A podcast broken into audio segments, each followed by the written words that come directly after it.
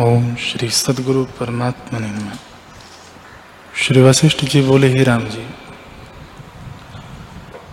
जड़ और चेतन भिन्न नहीं है।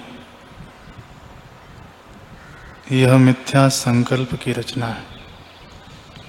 जैसे बालक को परछाई में बैताल भासता है, वैसे ही सब कल्पना मन की है। जैसे एक ऊख के रस से गुड़, शक्कर इत्यादि बनती है वैसे ही एक परमोत्तम सत्ता समान सब है। उसमें जड़ चेतन की कल्पना मिथ्या है। जब तक सम्यक दृष्टि नहीं प्राप्त हुई, तब तक जड़ चेतन की दृष्टि होती है। और जब यथार्थ दृष्टि प्राप्त होती है, तब सब भेद कल्पना मिट जाती है।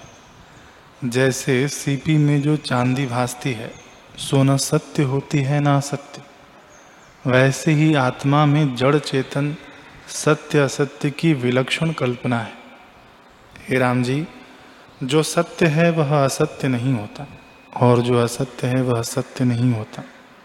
आत्मा सदा सत्य रूप है और अपने आप में स्थित है। उसमें द्वैत और एक का अभाव है। जैसे पत्थर में अन्य सत्ता का अभाव है वैसे ही आत्मा में द्वैत सत्ता का अभाव है।